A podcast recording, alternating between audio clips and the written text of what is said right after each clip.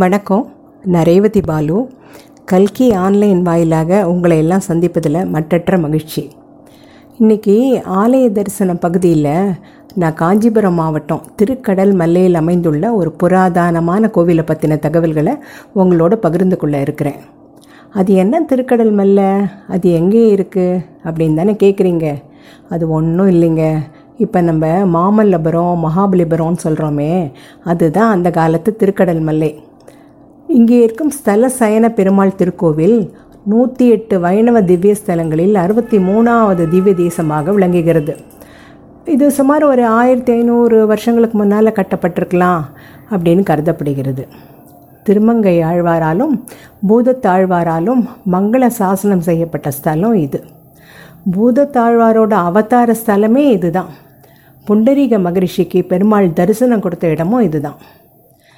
ஒரு ரெண்டாயிரம் வருஷங்களுக்கு முன்னால் இந்த இடத்துக்கு ஏழு கோவில் நகரம் அப்படின்னு பேரான் ஏழு கோவில்கள் இருந்தனவாம் இங்கே பின்பு கடல் கொந்தளித்து ஏழு கோவில்களும் கடலுக்குள் மூழ்கிவிட திரும்ப இதே இடத்தில் பல்லவராஜா ராஜசிம்மன் மூன்று கோவில்களை கட்டினாராம். அதிலும் ரெண்டு கோவில்களை கடல் கொண்டு போய்விட்டது. எஞ்சிய ஒரே ஒரு கோவிலும் அடிக்கடி கடல் சீற்றத்துக்கு உள்ளாக கிபி பதினாலாவது நூற்றாண்டில் விஜயநகர அரசர் பராங்குசன் காலத்தில் திருக்கடல் மல்லை நகருக்குள்ளேயே ஒரு கோவிலை கட்டி அங்கே பெருமாளை பிரதிஷ்டை பண்ணியிருக்காங்க. அதுதான் இன்றைய ஸ்தல சயன பெருமாள் கோவிலாக விளங்குகிறது. திருப்பார்கடலில் ஸ்ரீ வைகுண்டநாதராக அருள்பாலிக்கும் பெருமாள் இங்கே நிலத்தில் ஸ்தலசயன பெருமாளாக சேவை சாதிக்கிறார். இங்கே மூலவர் நிலத்தின் மீது சயனம் கொண்டுள்ள நிலையில் சேவை சாதிப்பதால் இவருக்கு ஸ்தல சயன பெருமாள்னு பேர். இங்கே இவருக்கு ஆதிசேஷனும் இல்லை. இவர் நாபியிலிருந்து வர தாமரையில் காட்சியளிப்பார் பிரம்மா. அதுவும் இல்லை. அதெல்லாம் இல்லாமல் இங்கே தரிசனம் அருள்கிறார். இவர் தன் திருக்கரத்தை உபதேச முதிரையில் வைத்துக்கொண்டு காட்சியளிக்கிறார். உற்சவரோட பெயர் உலகுயன் என்றான் பெருமாள் நிலத்தில் சயனித்திருப்பதால் எப்போதும் தாமரை மலரில் வாசம் செய்யும் தாயாரும் நிலத்திலேயே நின்ற திருக்கோலத்தில் நிலமங்கை தாயாராக அருள்பாலிக்கிறாள். சலவிருஷம் புன்னை. தீர்த்தம் புண்டரீக புஷ்கரணி. பூதத்தாழ்வார் அவதரித்த ஒரு சிறு தீர்த்த குளமும் இங்கேயே இருக்குது கோவிலுக்குள்ளேயே இருக்குது ஸ்தலசயன பெருமாளை வணங்கினால் முற்பிறப்பில் செய்த பாவங்கள் விலகும் என்பது நம்பிக்கை. வெகு காலம் முன்பு புண்டரீகர்னு ஒரு மகரிஷி திருக்கடல் மல்லையில் கடற்கரை அருகே உள்ள அடர்த்தியான காட்டு பிரதேசத்தில் கடுந்தவம் புரிந்து கொண்டிருந்தாராம். அப்போது அவர் பக்கத்தில் இருக்க ஒரு குளத்தில் ஆயிரத்தெட்டு இதழ்கள் உள்ள அழகான தாமரை மலர் மலர்ந்து காட்சியளிப்பதை கண்டாராம். உடனே மகரிஷிக்கு ஒரு ஆசை இப்பேற்பட்ட அழகான மலர் எம்பெருமான் மார்பில் அல்லவா சூட்டப்பட வேண்டும்? நான் இப்போதே பார்க்கடலுக்கு சென்று பெருமாளுக்கு இந்த மலரை சூட்டி மகிழ்வடைவேன் அப்படின்னு தீர்மானம் பண்ணிக்கிறார். தீர்மானம் பண்ண உடனே என்ன பண்ணுறார் இந்த மலரை கொய்து ஒரு குடலில் போட்டுக்கொள்கிறார். கடற்கரைக்கு வந்து நிற்கிறார். ஆனால் எவ்வாறு கடலின் மத்தியில் இருக்கும் பார்க்கடலை அடைவது? அவருக்கு ஒரு வழியும் புலப்படலை. பேசாமல் கடற்கரையில் உட்காந்து தன் இரு கைகளாலும் கடல் தண்ணீரை இறைத்து இறைத்து கரையில் ஊற்றுகிறார். அப்படியே நீர் மட்டும் குறைந்தால் தான் கடலில் நடந்து சென்று பார்க்கடலை அடைந்து விடலாமே என்பது அவரது எண்ணமாக ஆசையாக இருந்தது. வருஷ கணக்கில் தண்ணீரை இரு கைகளாலும் இறைக்கும் பணி நடைபெற்று கொண்டிருந்தது. தான் கொய்து வைத்த தாமரை மலர் தன் பணி முடியும் மட்டும் வாடாது இருக்கணும் அப்படின்னு ஒரு கோரிக்கை மட்டும் பெருமாளிடம் வைத்து தண்ணீரை செலிக்காமல் இறைத்து கொண்டிருந்தார் புண்டரீக மகரிஷி.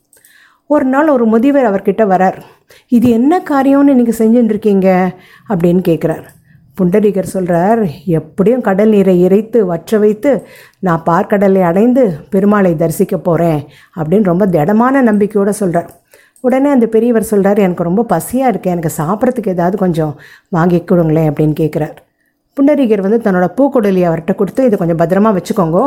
நான் உங்களுக்கு ஏதாவது கிடைக்குமான்னு பார்க்குறேன்னு சொல்லிட்டு போகிறார் அவர் திரும்பி வந்து பார்த்தா பூக்குடலியில் இருந்த தாமரை மலரை தன் உடல் மீது போட்டுக்கொண்டு சயனத்திற்கும் திருக்கோலத்தில் பெருமாள் அவருக்கு தரிசனம் தருகிறார்.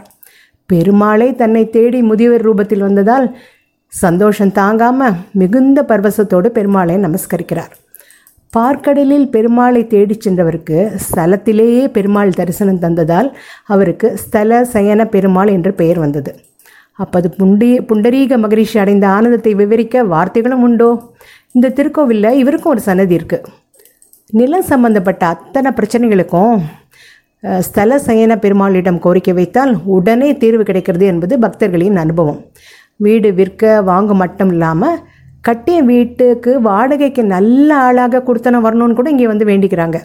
நான் சென்ற சமயத்தில் ஒரு தம்பதி எங்கள் பெருமாளை வழிபட வந்திருந்தாங்க.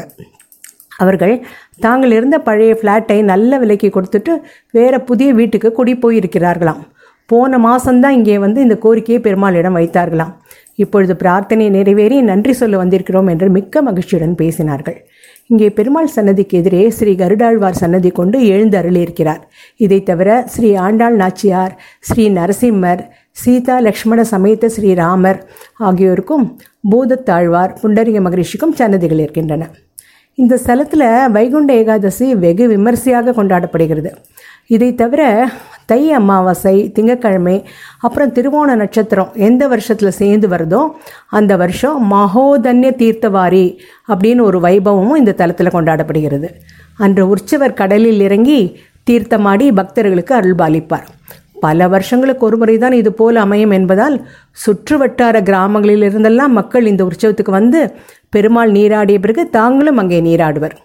அன்றைய தினத்தன்று முன்னோர்களுக்கு திதி கொடுப்பதும் விசேஷம் என்பதால் அதற்கும் மக்கள் பெருவாரியாக வருகிறார்கள். கடைசியாக இந்த மகோத்சவம் ரெண்டாயிரத்தி பத்தொன்பதாம் ஆண்டு பிப்ரவரி நாலாம் தேதி நடைபெற்றது. இந்த திருக்கோவிலில் இப்போது அனைத்து சன்னதிகளிலும் மராமத்து திருப்பணிகள் மேற்கொள்ளப்பட்டு வருகின்றன. ஒரு ஆறு மாதத்தில் திருப்பணிகள் முடிந்து கும்பாபிஷேகம் வரும் என்று எதிர்பார்க்கப்படுகிறது. இதில் என்ன விசேஷம்னா கோவிலோட புராதனத்தன்மை கெடாமல் மிகுந்த அக்கறையோடு இந்த திருப்பணிகள் மேற்கொள்ளப்படுகின்றன. கிழக்கு ராஜவீதியில் இருக்கும் இந்த திருக்கோவில் மகாபலிபுரம் பேருந்து நிலையத்திற்கு நேர் எதிரே அமைந்துள்ளது. பார்க்கடலிலிருந்து எழுந்து வந்து புண்டரீகருக்கு மட்டுமல்ல நம்ம எல்லோருக்கும் அருள் பாலிக்க தரையில் சயன கோலம் கொண்ட இந்த ஸ்தல சயன பெருமாளை வழிபட்டு வாழ்க்கையில் எல்லா நன்மைகளையும் பெறுவோம்.